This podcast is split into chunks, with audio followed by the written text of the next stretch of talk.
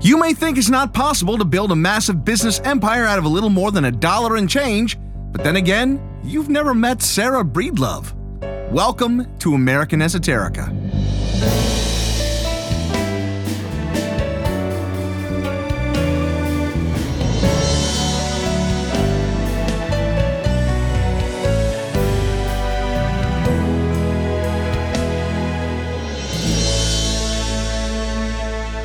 If history class gives you the fast food drive through order, this is the fries left over in the bag.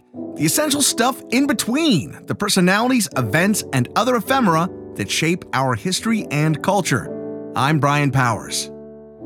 She's known mainly by two names Sarah Breedlove, the name she was born into, or Madam C.J. Walker, the moniker she took as the head of her company. For someone as determined as Sarah Breedlove Walker, however, two names maybe wasn't enough. With her own skills and instincts, she built a formidable international company and set a world record. But that isn't how her story began. Sarah Breedlove was born to a formerly enslaved couple in Louisiana in 1867. They had become sharecroppers after the end of the Civil War. Her parents both died when she was seven, and so she moved in with her sister and brother in law and began working in cotton fields. At age 14, she married, mainly just to escape the abuses of her brother in law. That union produced a little girl a few years later, but a few years after that, her husband died, leaving her a widow with a two year old at age 20. Sarah packed up her tiny family and moved to St. Louis to be near her handful of older brothers, who had all left the Deep South much earlier to leave racial violence behind and become barbers. She married again, but later divorced. She worked doing laundry for $1.50 a day and tried to attend night school. On top of all of this, she had been troubled with a condition that caused hair loss, and none of the remedies she employed seemed to do the trick. 1904 was the year her fortunes began to turn around, literally. She had begun both using and acting as a sales agent for another African American businesswoman's hair care products. She also began working on her own home remedies, and as her methods began to help her regrow her own hair, she realized that she too had a product to sell. Armed with her own products and sales experience, she moved to Denver in 1905 and began to market her own line of hair growth products with just a little over a dollar to her name. A year later, she was followed there by Charles J. Walker, a man she met in St. Louis who became her next husband. She named her business the Madam C.J. Walker Company, and it started as a family affair. She created the products and handled sales, while Charles helped with the advertising and orders through the mail. Marketing exclusively to black women, she prided herself on the quality of her products and the personal touch with which she sold. Sarah's business took off like a shot, and she rode the wave using every opportunity to give lectures and demonstrations on the proper way to care for hair, what she called the Walker Method. She soon employed an army of other saleswomen, and she created a system that allowed them to earn their own financial independence through generous commission.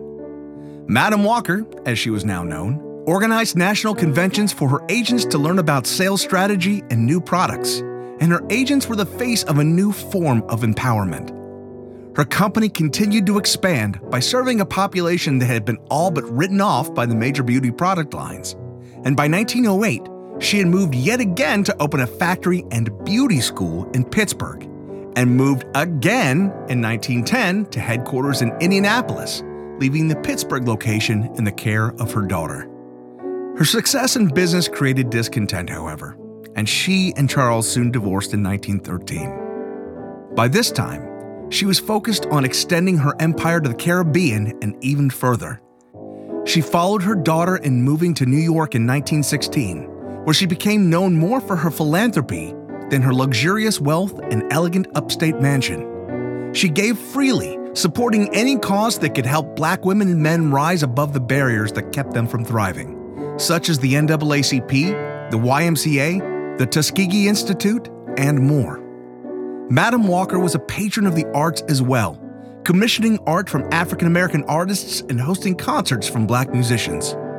She lectured on major issues and rubbed elbows with famous intellectuals of the time.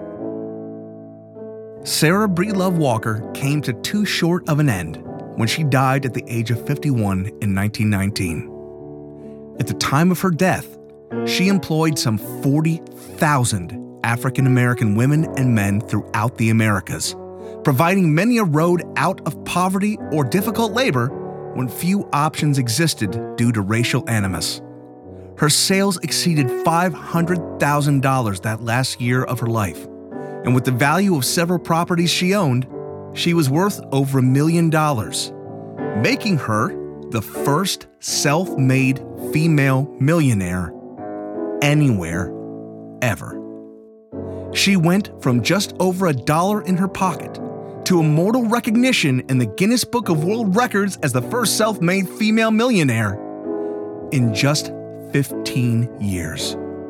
Her daughter continued her legacy and used the fortune to support the Harlem Renaissance. And Madam Walker's products can still be found today in high end cosmetic stores. Not bad from a poor sharecropper seven year old orphan from the Reconstruction era Deep South. To become the first self made female millionaire in history, Sarah Breedlove didn't just build a vessel to her own success. She became the rising tide, which, as a child from the Delta would know, lifts all boats.